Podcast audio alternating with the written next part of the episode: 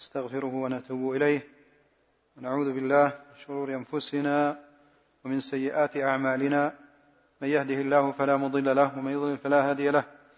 وأشهد أن لا إله إلا الله وحده لا شريك له. وأشهد أن محمدا عبده ورسوله صلى الله عليه وعلى آله وأصحابه وسلم تسليما كثيرا. ما بعد فنسأل الله عز وجل أن يجعل مجلسنا هذا مجالس الذكر والإيمان التي تنزل عليها السكينة تغشاها الرحمة تحفها الملائكة ويذكرها الله تعالى في من عنده. نسأله سبحانه يرزقنا العلم النافع والعمل الصالح. إنه سميع مجيب. ما بعد توقفنا عند المسألة السابعة من 13 وهي القراءة قبل النوم.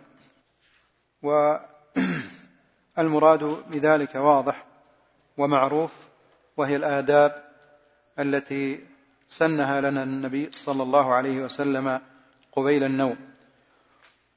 وهي من الآداب العظيمة التي تؤثر في التربية بل هي من أعظم لحظات التربية ذلك أن ما ينام عليه الإنسان يكون من أقوى ما يثبت ويرسخ في القلب. لذلك حرص النبي صلى الله عليه وسلم على تعليم أمته قراءة هذه الكلمات. ولاحظوا إني أنص على كلمة قراءة وأقصد يعني هدفي من استخدام كلمة قراءة واستخدام صحيح مرادف لأذكار النوم أو آداب النوم هو التأكيد أو التنبيه على فعل هذه الكلمات وأهمية هذا الأدب وأهمية هذا العمل أنه ليست مجرد الحفظ والصيانة من الشيطان مثلا أو من الشرور ليس الهدف فقط هو قضية أن نحصل على الأجر والثواب إنما هناك هدف أقوى من هذا وهو قضية أن ننمي الإيمان نقوي الإيمان نحيي القلب آه، نرسخه آه، نزيد نوره. فإذا اللحظات التي تسبق النوم هي من أعظم وأقوى اللحظات وطبعا أهل التربية وعلم النفس لهم كلام طويل في هذا الجانب ولسنا بحاجة إليه. نحن يكفينا من هذا قضية أننا نتبع ما سنه لنا النبي صلى الله عليه وسلم وندرك أن أن هذا الفعل له أهمية عظمى وضرورة قصوى في حياتنا. ولو تأملنا أخوان الألفاظ الكلمات التي تقال في هذا الوقت لوجدنا أنها كلمات عظيمة ومنتقاة بكل عناية وهي تلخص الدين كله. وخاصة ما جاء في البخاري من حديث البراء بن عازب التي أوصى فيها النبي صلى الله عليه وسلم بقوله واجعلهن آخر ما تقول اجعلهن آخر ما تقول. لوجدنا أنها تلخص الدين كله. اللهم أسلمت نفسي إليك ووجهت وجهي إليك وفوضت أمري إليك وألجأت ظهري إليك رغبة ورهبة إليك. لا ملجأ ولا منجأ منك إلا إليك. آمنت بكتابك الذي أنزلت وبنبيك الذي أرسلت. هذا الدين كله. الرسول والرسالة والمرسل. الثلاث الأطراف الأصول الثلاثة. أصول الثلاثة للدين. هذه تلخص قال واجعلهن آخر ما تقول. لكي تختم. آية وجاء قد تتمة الحديث فإن مت مت على الفطرة. يعني أنك كيوم ولدتك أمك. ما عليك ولا أي ذنب ولا خطيئة. صفر مصفر الطبلون. ما تحاسب على أي ذنب. كيوم ولدتك أمك. أو مت مت على الفطرة. ونفس المعنى كيوم ولدتك أمك. فإن مت مت على الفطرة. وفي لفظ آخر وإن أصبحت أصبت خيرا. أصبحت أصب... فعلا أصبت خيرا لأنك إن نمت على هذه الكلمات فأنت بذلك تحيي وتقوي قلبك. فإذا أصبحت وخرجت إلى معترك الحياة تخرج قويا ثابتا صلبا. لا تهزك الشدائد ولا تغريك مغريات الحياة بل جبلا تسير بكل خطى تسير بخطى ثابتة. فقضية القراءة قبل النوم هي من أعظم وأهم الآداب التي ينبغي أن نحرص عليها. قضية الحديث اللي ورد فيه أن إذا أراد للنوم فإنه يبتدر الإنسان ملكان يبتدره ملك وشيطان الشيطان يقول اختم بشر والملك يقول اختم بخير وما إلى ذلك. وهذا أمر يعني ملاحظ ومحسوس قضية تسلط الشيطان في مثل هذه آه، اللحظات. لكن للأسف أن واقع الناس في هذا الأمر واقع مؤسف ومحزن. حتى من بعض ربما أهل الخير يوجد منهم التقصير في هذا. فقد يكون بعضهم ينام على قراءة كتاب. بعضهم قد ينام على مقاطع جوال وبعضهم نسأل الله العافية قد ينام على خواطر يعني سيئة إلى آخره. فهذا حقيقة من أعظم وأكبر الأسباب التي تمرض القلب أو تميته. ثم بعد ذلك يحصل التعجب من أن التربية عندنا فيها نقص فيها ضمور فيها خلل فيها كذا تعالوا مؤتمر تعالوا ندوة تعالوا كذا كذا. تركون من هذه كلها.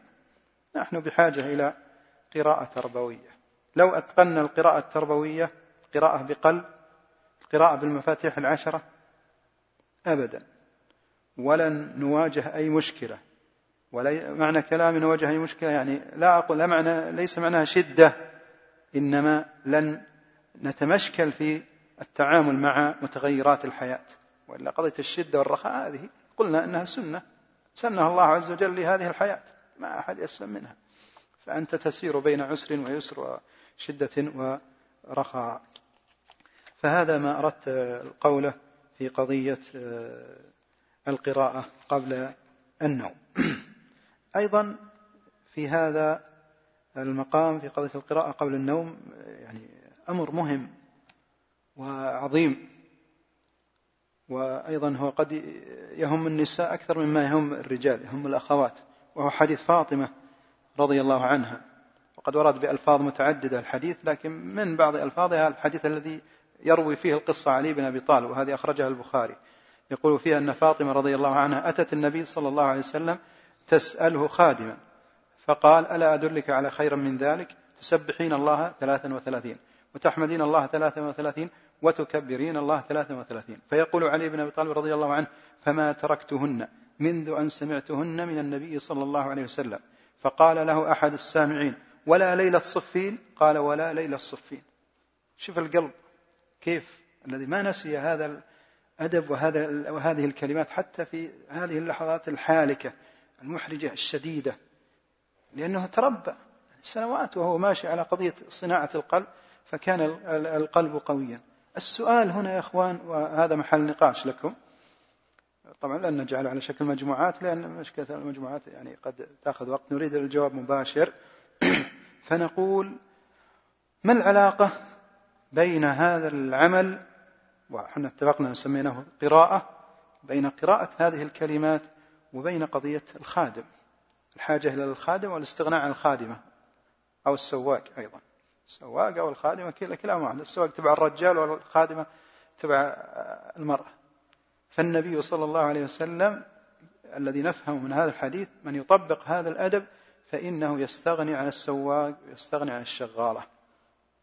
فما السر الربط بين هذا وهذا من على ضوء ما سمعته منذ الصباح الباكر إلى الآن ونحن نتكلم في هذه القضية. ناخذ اللاقط وين راح الميكروفون؟ ميكروفوننا يا إخوان. كان حظ. طيب تفضل يا شيخ. أجب من اللي كان رافع يده تفضل. ارفع الصوت شوي عوض عن الميكروفون لين يجي. أيوه. قرب فمك. بسم الله قال بسم الله ما في صوت. هذا الميكروفون لا يشتغل. تحت؟ وين؟ إيش فيه هذا الزر على الأون طيب عطنا الجواب حتى إيه، هذه اللي أذكرش فيها؟ ماذا؟ جيد. جميل. جميل ممتاز جدا جدا. طيب في أحد لديه إضافة في هذا الجانب؟ في أحد لديه زيادة في هذه القضية؟ واضح تقريبا الجواب. بس إحنا نريد التعبير عنه لندرس يعني أهداف الدورة هل تحققت أو لا؟ نعم. أن الذكر يزيد قرب قرب أن الذكر يزيد القوة بالإنسان كما قال صالح لقومه ويقوم استغفر ربكم ثم توبوا إليه. يرسل السماء عليكم إدرارا ويزيدكم قوة إلى قوتكم. جيد. الذكر يزيد الإنسان قوة فتجعله يستغني عنه. ممتاز. نريدك تفسر لنا كيف يزيده قوة هذا هذه خطوة صحيحة في البرهان. أن الذكرى أو هذه الكلمات تزيد قوة الإنسان كيف تزيده أو تزيد هذه القوة؟ أن الله عز وجل ذكر بالقرآن أنه يزيد قوة الإنسان. جيد. هذا يكفي. ممتاز. نعم. آمنا وصدقنا بما أنزل علينا. أنت الشيخ الطول ما حنا بسم الله. ربما يحصل البركة في الوقت. البركة جيد. في في البدن. فلا يحتاج في بعدها إلى خادم أو عامل ممتاز. جميل. يعني ما ذكره الإخوة؟ يعني آخر تعقيب. أحسن الله عليكم. آه، يتبرأ من حوله وقوته ويعتمد على الله سبحانه وتعالى. ولئن شكرتم لأزيدنكم.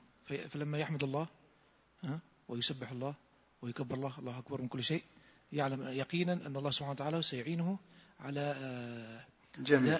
ما كان سيؤديه هذا الخادم وهذا الله ممتاز. أحسن الله جميل. أحسن الله إليكم في هذه الإجابات. فنقول يا أخوان حقيقة أن ما وجد من حاجة للخدم أو الذي يوجد الحاجة للخدم أحد أمرين. أما باختصار وأتكلم بالعامية عشان أختصر الكلام. إما التشخيص ولا الوهم إما التشخيص يعني شيء نفسي أو قضية الوهن. يعني فعلا يحس الواحد بتعب. وهذان الأمران منشأهما أمر نفسي. أمر نفسي قلبي يعني في, في, في القلب. والقراءة تعالج هذا القلب. تعالج هذا القلب وتقويه بما فيها من الكلمات الإيمانية. تخزين الكلام اللي كنا نقوله. يعني هذه الكلمات بهذا الوقت بهذه الكيفية يتم تخزينها في القلب. وإذا تم تخزينها في القلب فإنه يشع ويشرق ويقوى وبذلك تقوى النفس. وبذلك يوجد الإيمان توجد القوة النفسية فيوجد تحقق تحقق النجاح. فحقيقة من فعلا يحافظ على القراءة أو الأخت التي تحافظ على القراءة التربوية لهذه الأذكار وخاصة هذه الكلمات سبحان الله الحمد لله والله أكبر وبهذا العدد فإنها تتضاعف. بدل ما واحدة تصير ثنتين وممكن تصير ثلاثة وممكن تصير أربع. فتتضاعف طاقتها ونشاطها وبالتالي فعلا تستغني وهذا هو الدواء الذي وصفه النبي صلى الله عليه وسلم لحبه وأغلى الناس يعني في الوجود عنده وهي وحيدته فاطمة الزهراء رضي الله عنها. فما ما قال والله خذي عشر شغالات من السبي كان بإمكانها. قال ألا أدلك على ما هو خير لك؟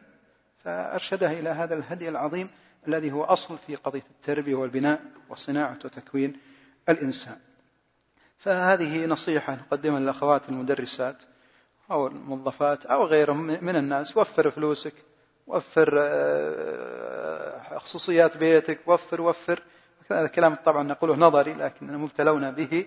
فبهذه إذا نجحت بالقراءة التربوية خاصة قبل النوم وغيرها من مواطن القراءة التربوية حقا وفعلا سوف يعني توفر أشياء كثيرة. توفر فلوس توفر سلامة من مشاكل توفر أشياء كثيرة بهذه الأعمال السهلة المجانية.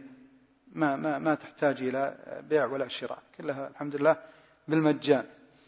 فهذه هي القراءة قبل النوم. في أحد لديه شيء قبل أن نغادر هذه المسألة؟ المسألة الثامنة وهي القراءة آخر الليل. وما أدراك ما آخر الليل جوف الليل الآخر. وبعبارة أخرى نقول قبل الفجر. قبل الفجر. يوضح هذا هذا الجانب العظيم في قضية القراءة حديث حديث أخرجه آه، الشيخان عن أبي هريرة رضي الله عنه وهو حديث العقد. يعقد الشيطان على قافية رأس أحدكم مؤخرة إذا هو نام كم؟ ثلاث عقد. هذه العقد يا أخوان هل هي خيوط؟ بلاستيك ولا ليف ولا صوف ولا ما هي؟ مما تتكون هذه العقد يا أخوان؟ جاوبوا. عقد معنوية. طيب بنشوف هل حققت الدورة أهدافها ولا لا. مما تتكون هذه العقد. حسية. شيطانية. ها من بيجيبها؟ من هو الفارس هالمرة؟ وسوسة. جيد. قربنا. ها. واضح من لفظ الحديث. الشيطان إيش يقول في ال... عليك ليل طويل فارقد. هذه العقد تتكون من كلمات. من كلام من قراءة. نعم؟ إيه هي كلمات تحدث الكسل. هي كلمات يا أخوان. هي قراءة. كلمات عليك ليل طويل فارقد. تحدث التثبيط هي تنتج التثبيط. تحدث هذا الأمر. من اللي؟ كيف؟ التثبيط هي هي تحدث تنتج. نتيجتها وأثرها التثبيط لكن هي كلمات. هي وسوسة. كلمات هي قراءة وتنتج هذه الآثار المدمرة العظيمة. عليك ليل طويل فرقد طيب وش الحل؟ استسلم؟ لا. فإن هو قام فذكر الله أول شيء كلمات. قراءة. انحلت عقدة. انتهينا من من مرحلة. انحل السحر سحر الشيطان. وهذا عبر به العلماء. لا أستحضر من قالها الآن من القرطبي أو غيره. قال هذا سحر. سحر الشيطان يسحر كل إنسان في كل ليلة.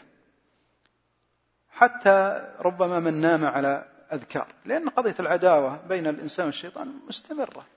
حتى الأولياء والأصفياء لم يسلموا منه إلا ما جاء في قول النبي صلى الله عليه وسلم إلا أن الله عانني عليه فأسلم وحتى قضية أسلم يعني فيها الخلاف في قضية معناها هل أسلم من وسوسته أو هنا أنه أسلم. المهم أن النبي صلى الله عليه وسلم قد عصم من شر قرينة لكن بقية الشياطين كانت تكيد له لكن الله يحفظه. فالمقصود أن العداوة معركة بين الشيطان والإنسان مستمرة وليست فقط من القرين من القرين ومن غيره. تعلمون الشيطان له خنزب الشيطان في الصلاة. وغيره. يعني قضية المعركة بين الإنسان والشيطان لا تهدأ. وإن سلمت من واحد ما سلمت من الثاني. معركة مستمرة لكن الحمد لله لست أعزل. لست أعزل السلاح بيدك. لكنك إذا كنت مخليه على جنب مصدي لا تستخدمه فأنت وشأنك. أنت الذي جنيت على نفسك لكن القوة معك ولله الحمد. قد أعطانا الله عز وجل فإما يأتينكم مني هدى. فمن اتبع هدايا فلا يضل ولا يشقى. أكيد إن كيد الشيطان كان ضعيفا. ضعيف لكن مع ضعفه قد تسلط على الكثير من الناس. هو ضعيف وسلاحه ضعيف لكن لا نستهين به لأنه يحتاج إلى مقاومة. الآن كما نلاحظ حرب عصابات تنهك دولة. مع أنهم عصابات ليسوا بشيء لكن تنهك دولة. فيعني هو ضعيف فعلا ما نسلم ونؤكد لكنه يحتاج إلى يقظة يحتاج إلى جهاد يحتاج إلى انتباه يحتاج إلى إجراءات أمنية مشددة بحيث أنه ما ما يخرب شيئا من دولتك أو محيطك. نعم شيخ. أيوة. هذا الميكروفون. تفضل يا شيخ. بعلق على كلامك بس بكلام الشيخ ناصر العمر. جيد. على خطر الشيطان. ذكر فقال تأمل سورة الناس. فيها ذكر ثلاث صفات لله سبحانه وتعالى. قل ثلاث صفات؟ إيه قل أعوذ برب الناس ملك الناس إله الناس ثم ذكر من شر الوسواس الخناس. وفي سورة الفلق قل أعوذ برب الفلق ثم تعوذ من عدة أشياء.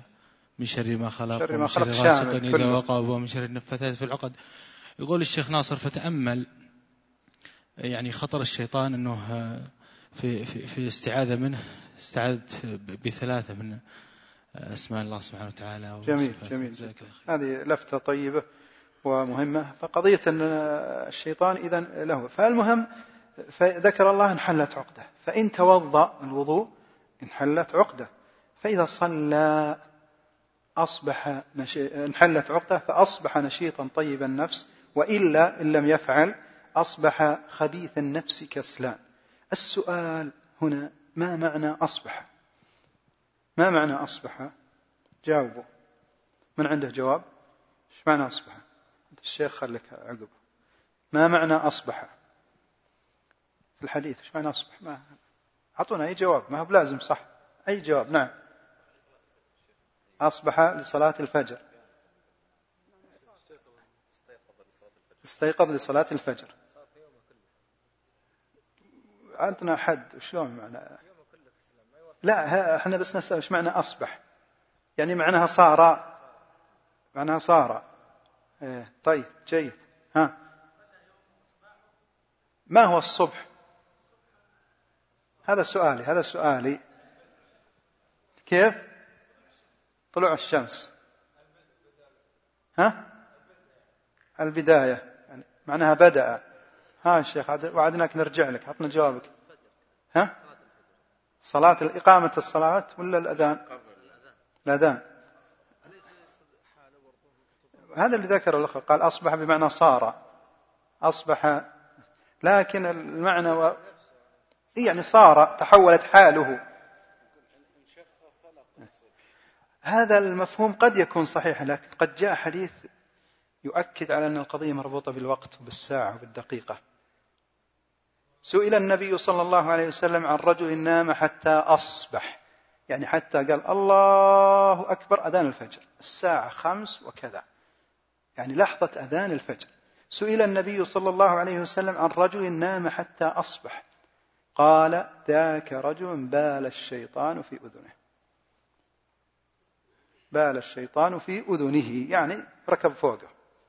هذا معناه توضيح أنه قد تسلط عليه. رأسك أشرف ما فيه قد أتى وبال فيه. هل يكون بولا حقيقيا أو مجازيا؟ الله أعلم لكن اللفظ على ظاهره لا نؤول فيه. فإذا معنى أصبح أي أذن الفجر. فهذا الذي يريد أن نقوله في قضية القراءة آخر الليل. فذكر الإمام أبو زرعة والنووي وغيرهم في تفسير هذا الحديث أنه ينبغي على الإنسان أن يستيقظ قبل يأذن الفجر. إذا أراد أن يكون نشيطا طيب النفس إذا أراد شرح الصدر إذا أراد القوة النفسية أنه يستيقظ قبل الفجر. ولو بدقائق بقدر ما يتوضأ ويذكر الله ويتوضأ. إن أدرك أن يصلي ركعتين أو حتى آخر لحظة هذه. المهم أنه يأذن وأنت نايم خلاص أعرف أن الشيطان قد بال في أذنك وأصبحت خبيث النفس كسلان. وقضية بعضهم قد يقول والله أنا دايم ما أقوم إلا مع الإقامة والحمد لله أموري زين وصدري منشرح وبالي طيب. فنقول الأمر يعني فيه له أكثر من محور أو أكثر من مؤثر ومغير. نعم. يعني التفسير هذا أنه أصبح يعني أذان الفجر؟ أذن الفجر طلع الصبح. أي رايحين فيها كثير. رايحين فيها كثير. ولا لا أبالغ لا أبالغ إن قلت لا أبالغ إن قلت أن هذا السلوك أو هذه العادة أو هذا الأمر هو من أخطر ما أصيب به الناس من أخطر وهو من أكبر العوامل في قضية الوهن القوى وكثرة المشاكل في المجتمع وما تولد منها. مشكلة تولد مشكلة. هذا يعني هو صح التعبير مربط الفرس أو بيت القصيد.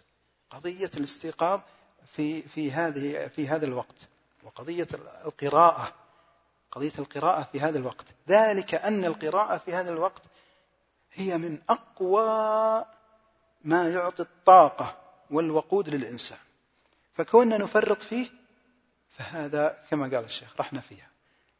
وهناك ربط في هذا. يعني المتأمل لمجتمعنا نجد يعني بالذات يعني يلاحظ خط البياني للتغير في المجتمع منذ أن جاءت هذه الحضارة وما فيها وقبله. يذكر الإخوة الجمالين الذين كانوا يعني يعملون في المواصلات والنقل شركات النقل سابقا وكانوا يخرجون في آخر الليل بالنسبة كلام المتكلم يقول هو يخرج من الرياض يذهب إلى القصيم. فيقول إذا كن إذا خرجنا من الرياض يعني من وسط الرياض ونحن في طريقنا لخارج سورها نسمع القرآن. قيام الناس بالقرآن. لكن الآن أطلع من وسط الرياض وأخرج إلى آخره. ماذا تسمع؟ وماذا ترى أيضا؟ ليس فقط تسمع. فهذا التغير في في المدنية أو في الحضارة قضى على مركز القوة في الإنسان وهو قضية القراءة في آخر الليل. فهي أكبر مصدر للقوة. صلاة الليل أو القراءة آخر الليل بدرجاتها بمختلف أنواعها. فعدم وجود هذه القراءة هذا يضعف القلب. وإذا ضعف القلب تبعه الضعف في أحد الأخوة بالترتيب حسب طلب المشاركة. نعم. يكون المؤذنين هم أكثر الناس انشراحا. والله يفترض هذا لكن هذا أحد المؤثرات يا أخي. دائما ينظر الإنسان نظرة شمولية. قد يكون عند المؤذن أمور أخرى سببت عشان ما ما نقدح في صحة الأحاديث أو في كلام النبي صلى الله عليه وسلم. لأن قد نجد مؤذن ومع ذلك حاله لا ترضي فنقول الإنسان ينظر إليه نظرة كلية. أن أحوال الناس في رمضان تجدهم يقومون قبل صلاة الفجر ومع ذلك ما في تغير كبير في شرح الناس أو غيره. جيد. فإذا هذا قضية الاستيقاظ لا بد أن يتبعه عمل لا بد أن يتبعه عمل وصفة وكيفية إلى آخره. يعني فالعملية التربوية لها أكثر من آه، عامل أو متغير في العملية. شيخنا إلي تساؤل أنا آه، الآن يعني الفجر آه، مبكر وربما طبعا الوقت ينزل وكلما يزيد تبكيرا. أي نعم. فالشخص اللي يعني يؤخر الوتر إلى قبيل الفجر ويختم يعني قيام ليل ووتر بيقوم بدري وبيصلي الفجر. والآن الدوام بينه وبين الفجر في فترة طويلة. فيحتاج يأتي النوم. يعني فالنومة هذه اللي من بعد الفجر إلى الدوام يعني إلى الشروق. الصفرة إيش هذه إيش فيها؟ والله بتساءل أنا عن تسأل. عن وضعها. هل إذا نام؟ تروح القوة من, من فعل يعني من اللي صحى بدري وصلى قيام الليل وختم الوتر وصلى الفجر ورجع بيته ونام إلى الدوام. هل يبقى الاستيقاظة الثانية المرحلة الثانية للعمل؟ هل يبقى طيب النفس نشيط ينطبق عليه؟ أم أن النومة هذه تفسد آه، اللي قبلها؟ جميل جميل جدا. نحفظ السؤال حتى نسمع البقية ثم نجيب عنه. طيب. ثم أنت. أيضا عندي تساؤل ما أدري بالنسبة للي ما يقومون قبل الفجر. بسبب السهر الآن اللي حاصل عند كثير من الناس. ويكتفون مثلا بحديث النبي صلى الله عليه وسلم لأبي هريرة. أوصاني خليلي صلى الله عليه وسلم بثلاث وذكر منها وأن أوتر قبل أن أنام. جيد. ما أدري وش ردك على جواب على هذا. طيب. تفضل يا شيخ. كلمة رايح فيها شوي قوية يا شيخ صراحة. كيف؟ كلمة رايح فيها والله الشيخ قالها؟ وحنا تلقفناها. بس يعني أنا يعني تحفظ عليه في شيء ممتاز وفي شيء امتياز. أنا هذا اللي أقوله صراحة. جيد جيد. يعني يصلي الفجر مهما كان. بلا شك أحسن من غيره يعني حتى يبقى نفسه طيبه يعني صراحة. بلا شك إنه آه، أفضل لكنه آه، المسألة درجات. مسألة درجات ما بين السماء والأرض. وهذا من أعجب ما تاملته في قول الله عز وجل آه، فاتقوا الله يا أولي يا فاتقوا الله يا أولي الألباب الذين آمنوا. قد أنزل الله إليكم ذكرا. رسولا يتلو عليكم آيات الله مبينات ليخرج من؟ ليخرج الذين آمنوا. آمنوا من الظلمات. عجيبة هذه الآية. ليخرج الذين آمنوا من الظلمات. ما قال يخرج الذين كفروا ولا نافقوا ولا؟ فالمسألة نسبية. فكل ظلمة فوقها نور وكل نور تحته ظلمة والمسألة درجات. وهذه القضية القراءة آخر الليل أو القراءة قبل الفجر من أهم الأدوية أو الوقود والأغذية للقلب. أي سنرجع إليه وهو هذا الجواب. قضية أيضا ينبغي أن هذه المسألة وهو قال الإخوة قضية أن الناس يسهرون الفجر وقد يصلون مع ذلك ما يحصل لهم. فهذه القضية لا بد أن يعني تؤخذ بتركيبة متكاملة وهي قضية لا بد النوم أول الليل. لا بد النوم أول الليل حتى يحصل الاستيقاظ ثم يكون الاستيقاظ على على ذكر لله آه، عز وجل. ثم القراءة ينبغي أن تكون بقلب. القراءة التربوية ليست أي قراءة. إذا وجدت القراءة التربوية في هذا الوقت وجد ما وعد به النبي صلى الله عليه وسلم لكن إن وجدت وهي في غفلة فتكون أقل يكون تأثيرها آه، أقل. سؤال الشيخ في قضية الصفرة والنوم بعد صلاة الفجر فأقول حقيقة من طبق الأدب كاملا لن يحتاج إلى النوم بعد الفجر. لن يحتاج أصلا. بل إني أبالغ وأقول ما يجيها النوم لو تقلب ألف مرة. ما يجيها النوم إذا كان نام أول الليل ولو ساعات قليلة ثم قام آخر الليل وقرأ قراءة تربوية كما أوصى النبي صلى الله عليه وسلم ابنته. خير لك من خادم يعني يعطيك طاقة نفسية وقوة روحية هائلة. يكون إنسان نشيط. ولا يحتاج إلى الصفرة ولا يحتاج إلى شيء من آخر. والله نهي عن ورد نهي عنها. ورد في حديث وإن كان قد ما يكون صحيح. ذكره ابن القيم في زاد المعاد وأن أن النبي صلى الله عليه وسلم نهى عائشة عنه وقال أنها يعني وقت تقسم الأرزاق الحديث قد يكون ضعيف لكن عموما يعني أقول من مشى على الأدب على هدي النبي صلى الله عليه وسلم فلن يحتاج إلى صفرة ولا غيرها. القيلولة معروف أنها سنة في هذا. ما ما نستطرد ننتهي من هذه المسألة. فإذا هذا ما أردت قوله في هذه القضية. هنا المسألة رقم تسعة بداية القراءة. قراءة. ما هو؟ نسيت أنا. وهو طيب وش نسيت السؤال. يعني يوتر قبل أن ينام ويقوم مع الفجر. ما أدري. فهمي لهذا الحديث أنه لا بد من الاستيقاظ قبيل الفجر. مهما كان. مهما نام. حتى ولو لم ينم قبل الفجر لا بساعة. فعليه أن يستيقظ قبيل الفجر. لو بخمس دقائق كذا ويتوضأ ويستعد للصلاة. فهذا طبعا هذا هذه جزئية أو أمر أو عامل فيه عوامل أخرى. واللي يربط بينه وهو محورها قضية القراءة التربوية. قراءة بقلب. قراءة تفضل يا شيخ. لديك تعقيب؟ بعده أحسن الله إليك. أقول من يتأمل في حال العباد والصالحين و من أولئك يعني رحمة الله عليه الشيخ عبد العزيز بن باز رحمه الله من يقرأ في سيرته ويدرك يقينا أن الشيخ يعني حتى يذكر بعض الإخوة الذين صحبوه قالوا آه، ننام في ساعة متأخرة فنجد الشيخ يقوم قبل الفجر وقبل الفجر فيصلي ويجد بركة في وقته. ولا يجد التعب و... فمن عود نفسه واعتاد على هذا بلا, بلا شك أنه يعني سيجد البركة و... جميل. هذا صحيح يعني. صحيح فيه الشيخ ثم خلاص. كان واحد رافع ايده هنا. إيه. خلاص؟ إيه خلاص ما لا لا مو بس عشان شيخ التفسير أصبح يعني وش اللي خلاه إنه يكون فعلا أذان الفجر؟ يعني هل فيه الحديث الثاني اولا معنى الصبح. في احاديث كثيرة معنى الصبح. نعم. اصبح في بلال بن في حديث الأذان لصلاة الفجر في رمضان. إن ابن إن ابن بلالا يؤذن بليل فكلوا واشربوا حتى يؤذن ابن أم مكتوم فإنه لا يؤذن حتى يقال لها أصبحت أصبحت. وأحاديث كثيرة جدا تدل تؤكد. هي تجي أصبح بمعنى صار. معناها واشتراك اللغوي هو اللي يحتاج دائما وقفه وتقييد. أما أصبح في هذا الحديث فمعناها طلع عليه الصبح. معناها طلع عليه الصبح وهو معنى لغوي صحيح ووارد في عدد من الأحاديث.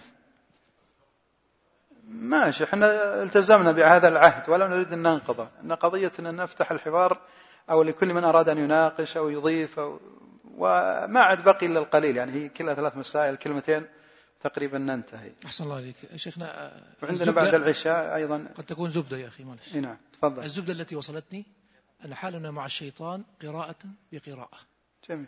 هذا الخلاصة. نحن نقرأ إيه؟ وهو يقرأ. وهو يقرأ. كيف ومن منا إيش؟ ينتصر يكون القارئ. نعم. وذكرتني بمسألة أريد أن أنبه عليها أكتبها الآن على السبورة في وإذا قرئ القرآن. منا أيضا كان رافع يده والميكروفون. أحسن الله إليك. لا أظن أنه نقل عن أبو هريرة رضي الله عنه وأرضاه أنه كان فعلا ينام يعني حتى يؤذن يطلع الفجر. هذا لعله يعمل بالحديث ولكن يعني من باب حرص الرسول صلى الله عليه وسلم على أن الإنسان يحافظ على الوتر بما فيه من فضل عظيم ذكر هذا. ثم انها ليس شرطا أنه يعني الانسان يحصل هذه الخيرين إنه يستطيع القيام كل يوم. الأصل أنها في الغالب لكن قد يغلب عليه بعض الأحيان يعني. بسبب تسلط الشياطين. شيء نادر ذكر الرسول صلى الله عليه وسلم هذا. وقد حصل هذا للنبي صلى الله عليه وسلم لما نام في أحد الغزوات وقال أن هذا مكان حضرنا فيه الشيطان لما ناموا عن صلاة الفجر. في أحد يسأل؟ الحمد لله بعثوا. زين. طيب خلوا بس شوي. من الصبح وهم نايمين. معليش يسمحون لي بالعبارة وإن كانت قاسية. طيب أنا باخذه بعد شوي بس بنخلص. طيب انتهينا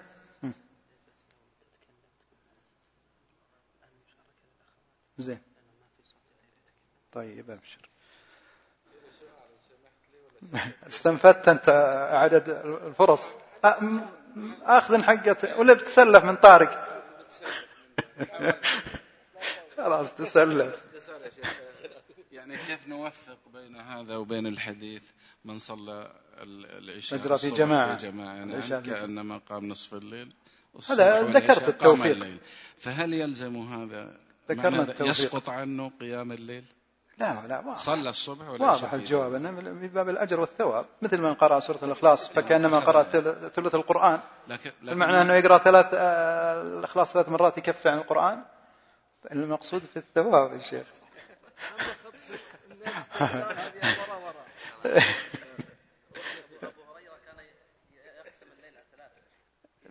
بلا شك.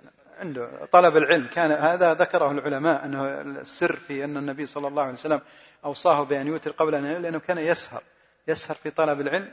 فليس كان ليس عنده وقت في آخر يعني نومه قد جعله في آخر الليل لكن كما ذكر الأخ أنه لا يلزم أنه ينام حتى يأذن الفجر. يستيقظ ويستعد يذهب إلى الصلاة.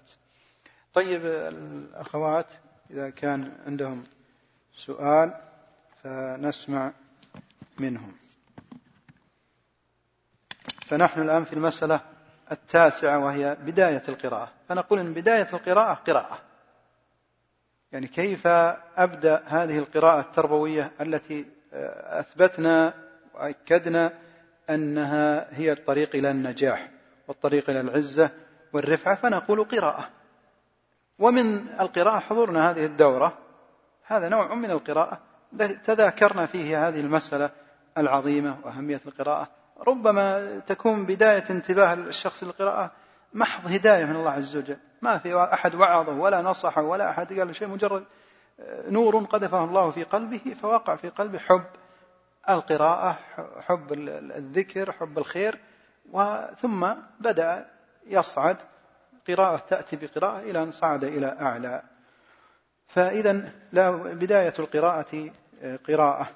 كذلك المسألة العاشرة وهي القراءة توكل وقراءة. وهذا الذي ذكر ذكرناه في تفسير قول الله عز وجل اقرأ باسم ربك. فالقراءة تحتاج إلى توكل إلى طلب من الله عز وجل. لابد أنت مفتقر إلى الله عز وجل أن ييسر لك القراءة. فإذا قرأت زاد توكلك.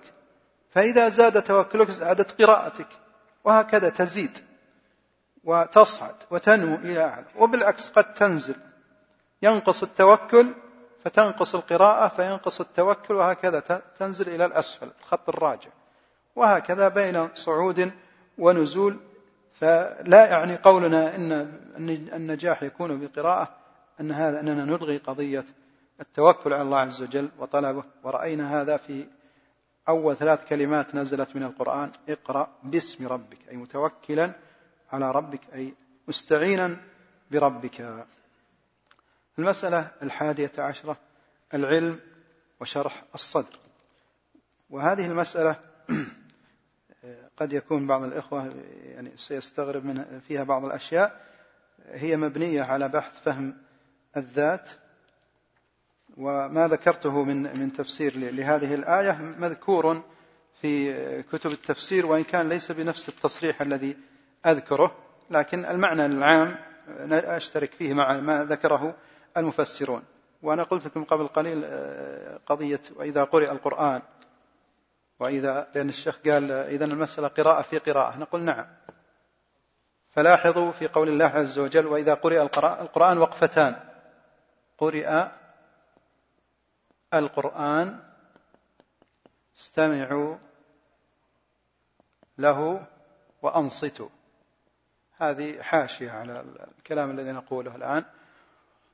فقرئ القرآن لاحظوا أنه لم يقل قرأتم إنما قال قرئ ليشمل. ليشمل قراءتك وقراءة غيرك سواء قرأت أنت أو قرأ غيرك. قرئ القرآن أيا كان القارئ أنت أو غيرك لأن البعض قد قصر هذه الآية على سماع القرآن وأخرجها عن قضية قراءته هو. هذه القراءة هذه الآية فيها نص على على وجود هذا الأمر حتى لقراءتك أنت. استمعوا وأنصتوا. عجيبة هاتان الكلمتان. معقول يعني واحد يستمع ولا ينصت؟ نعم. نعم. في واحد يستمع ولا ينصت. لأنه ينصت للهواجيس ينصت للشيطان للوساوس. هو يستمع لكنه لا ينصت. بالمعنى العبارة المستعمل عندنا يعني يهوجس لم يركز. لا يركز. فتحتاج إذا سمعت القرآن أو قرأت القرآن أن تنصت. أن تنصت. فهذا الإنصات هو القراءة التربوية. هو القراءة بقلب. هو الإنصات. وكذلك آية قاف لمن كان إن في ذلك لذكرى لمن كان له قلب. أو ألقى السمع وهو شهيد شهيد حاضر. وهذه الآية عندي فيه فهم لكن ما بعد تأكدت منه. إذا تأكدت منه آه، ذكرته. لأني رجعت لعدد من التفاسير ما وجدت أحد ذكره يعني أتحفظ عليه إلى أن آه، يعني تبين لي صحته أو أو خطأه. فلمن كان له قلب أو ألقى السمع شهيد المهم نستشهد بهذه الآية على قضية القراءة التربوية أنها تحتاج إلى تركيز تحتاج إلى انتباه. تحتاج إلى وعي. القراءة بدون وعي بدون انتباه هذه ما تفيد. ولو قرأت حياتك كلها ما ما تستفيد فيها شيء. لابد أن تكون بوعي أن تكون بالمفاتيح العشرة. لكي توجد لكي تكون شهيد لكي يوجد الإنصات. هذه المسألة المسألة الحادية عشرة العلم وشرح الصدر. طبعا الأخوات إذا كان عندهم آه، سؤال أو إضافة أو تعليق الآن الجهاز شغال. طيب تفضلوا. إيه. نعم. كيف لم يستطيع يعني ما استطاع أن يطبقها مفاتيح التدبر ولا ما فهمها؟ ننص نعم. طيب خلينا نجاوب على السؤال هذا. فنقول فنقول في قضية الأخت تسأل عن يعني ماذا تنصح من لم يستطع آه، تطبيق مفاتيح التدبر. لم يستطع أن يقرأ القراءة التربوية فنقول يجاهد. هذه نصيحتنا له. نصيحته يجاهد حتى يستطيع. وهذه المفاتيح يا إخوان قد لا يستطيع الإنسان أن يجمعها كاملة لكن يجاهد. يأخذ آه، مرة ثلاث مفاتيح أربع مفاتيح خمس مفاتيح حتى يجد نفسه قد استكمل جميع هذه المفاتيح. طيب السؤال الثاني ما هو؟ السؤال الثاني إذا كان نعم. آه، الأخت تسأل عن قضية الحفظ والأطفال وما إلى ذلك. هذا يعني تكلمنا فيه ونقول اتقوا الله ما استطعتم ولا يصح ما يصح إكراه الطفل على الحفظ إطلاقا. والإكراه مبني أو فرع أو سببه الجهل بالتربية في القرآن وأن المسألة الكم وأنه لازم يحفظ القرآن كله أو أكثر القرآن وهذا غلط. هذا خطأ. بل ينبغي أنه يعني يحفظ ما يستطيع حتى لو قصار السور. حتى لو قصار السور وارجعوا إلى ما ذكرته في كتاب الحفظ التربوي.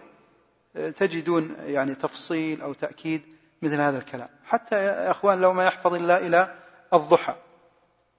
حتى لو ما يحفظ قدر قليل من القرآن فسوف يحصل له قضية التربية بالقرآن والانتفاع بالقرآن.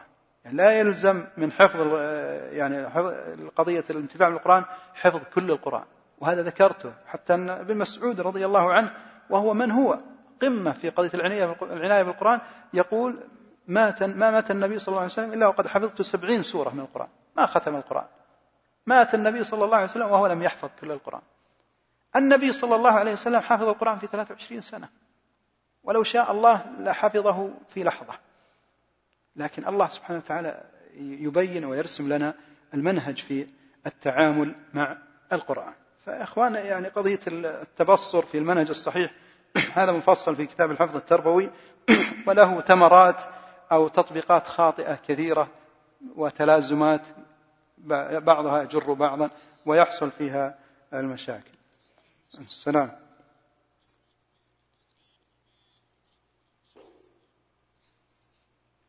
نعم.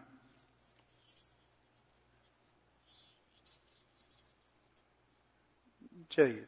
السؤال في قضية وهذا في المفتاح التاسع من مفاتيح التدبر قضية تحزيب القرآن. الأخت تسأل تقول هل الأفضل أنه يختم القرآن في سبعة أيام ويسرع؟ يعني معناه يترك مفتاح الترتيل يضيع مفتاح الترتيل ولا يختم في شهر؟ ولا يسرع أو فعندنا هنا خيارات فصلتها في في المفتاح التاسع ولعل إن شاء الله إن شرح الكتاب يكون فيها كلام. لكن الرأي المختار في هذا الرأي المختار أقوله باختصار هو أنه لا بد من المحافظة على المفاتيح. لا بد تقرأ بترتيل لا بد تقرأ بترتيل وبتسبيع. التكرار الأسبوعي ضروري وبترتيل. معناه أنك في النهاية ستجد نفسك أنك ستقتصر على بعض القرآن. وهذه قضية يطول فيها النقاش مع الإخوة. كيف أهجر بقية القرآن؟ أقتصر على بعض. هذه لها لها يعني يعني تحتاج نص ساعة قضية النقاش في هذه القضية ولعل يأتي لها إن شاء الله مجال نتكلم فيها ونذكر يعني حيثياتها. الله أعلم. فالعلم وشرح الصدر. العلم وشرح الصدر بلا شك أن العلم هو هو السبب الذي يؤدي إلى شرح الصدر. وإذا قلنا العلم فإننا نقول الإيمان.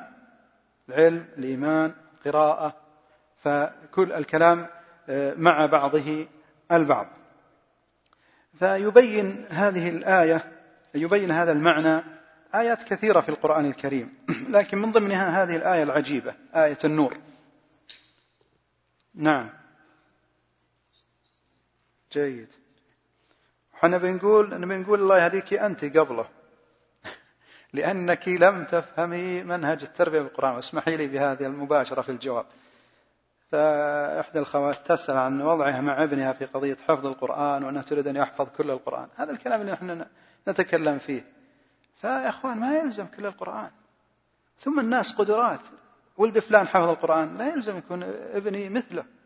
احتمال ابني ما ما أعطاه الله مثل ما أعطى فلان وهكذا. فلا قضية حفظ كل القرآن ليس مطلب. يكفي لو حفظ جزء من القرآن. اقرأوا كتاب نظام الحفظ الأسبوعي فصل مبحث نظام الحفظ الأسبوعي في كتاب الحفظ التربوي. والأخت التي سألتني أوصيها بقراءة الكتاب الحفظ التربوي قراءة جماعية. في حلقة نقاش لا تقرأه لوحدها لكي تتأكد أنها فهمت الكتاب. وأوصي الأخوات من مكتب الإشراف أن يعقدوا حلقة نقاش فيما بينهن للمناقشة القضايا التي تضمنها الكتاب. فالكتاب قد تضمن قضايا تربوية خطيرة ومهمة نحتاج أن نتأكد أن الأخوات المربيات أنهن قد فقهن هذه القضايا. أقل شيء أنهن يكون لديهن علم. مسألة الاقتناع والتطبيق أو عدمه هذا باب آخر بيد القلوب بيد الله عز وجل. لكن أهم شيء نتأكد أننا وصلنا البلاغ أوصلنا العلم وبعد ذلك لا لوم ولا مسؤولية علينا. فنقول أيها الإخوة قضية شرح الصدر. شرح الصدر قد ذكر يعني في القرآن في عدد من المواضع. يبينه أو منبع الكلام فيه آية النور. الله نور السماوات والأرض. الله نور السماوات والأرض مثل نوره كمشكاة فيها مصباح المصباح في زجاجة الزجاجة كأنها كوكب دري. معليش أنا سأتكلم ب يعني مباشرة. وإن كان قد لا يكون يكون في حلقات في الكلام مفقودة وتحتاج إلى بيان لكن سأذكر يعني ما أريده دون ذكر متطلباته السابقة.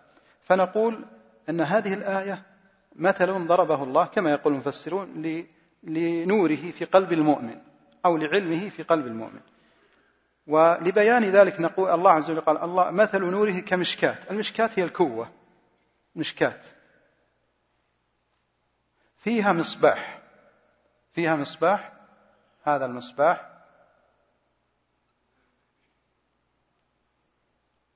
فيها مصباح المصباح في زجاجة.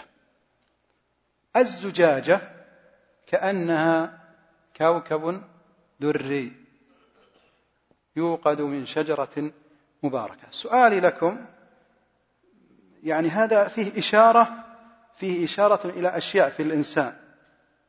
فما الذي هذا المشكات؟ ما هي المشكات في الإنسان؟ وما هو وما هي الزجاجة؟ وما هو المصباح. يوقد من شجرة مباركة زيتونة لا شرقية ولا غربية يكاد زيتها الزيت. عندنا كم أمر؟ واحد اثنين ثلاثة أربعة.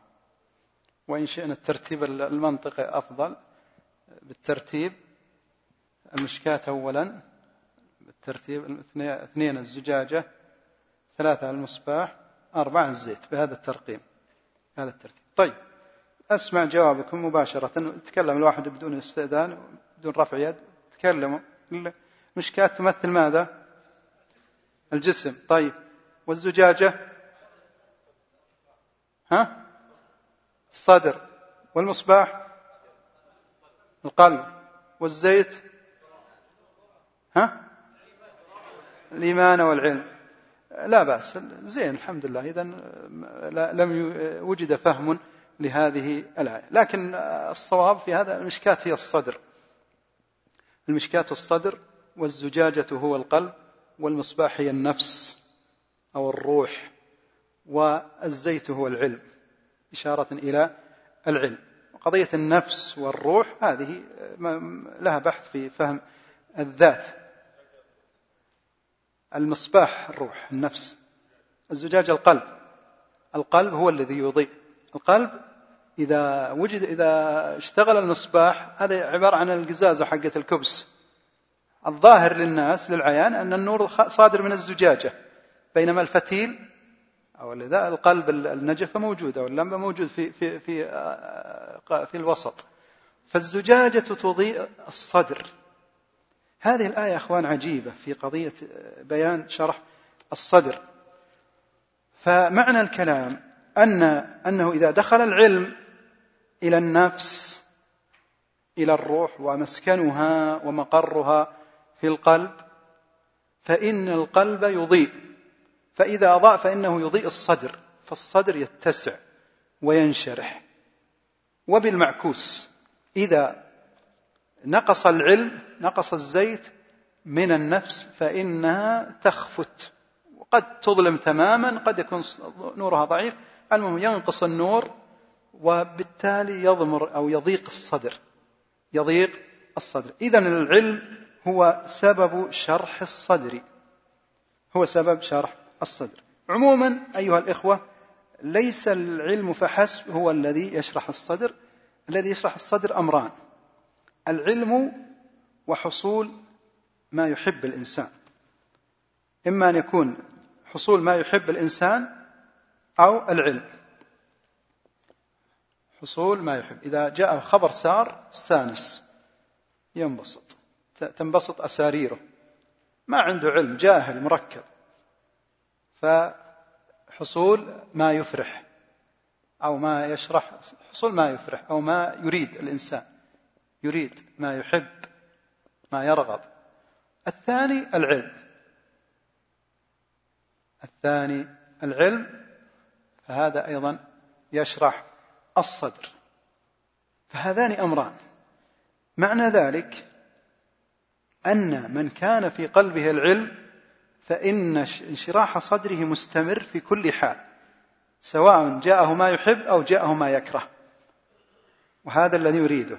فإذا العلم سبب ثابت في جميع الأحوال. أما قضية ما يحب وما يكره هذه أصابه خير اطمأن به من أصابته فتنة انقلب على وجهه. فيكون متقلب الشخص اللي ما عنده علم الشخص الذي ليس في قلبه علم فإنه يكون متقلبا. وهذا المعنى ذكره الله عز وجل في قوله أفمن شرح الله صدره للإسلام فهو على نور من ربه فويل للقاسية قلوبهم. وفي قول الله تعالى فمن يريد الله أن يهديه يشرح صدره للإسلام ومن يريد أن يضله يجعل صدره ضيقا حرجا كأنما يصعد في السماء.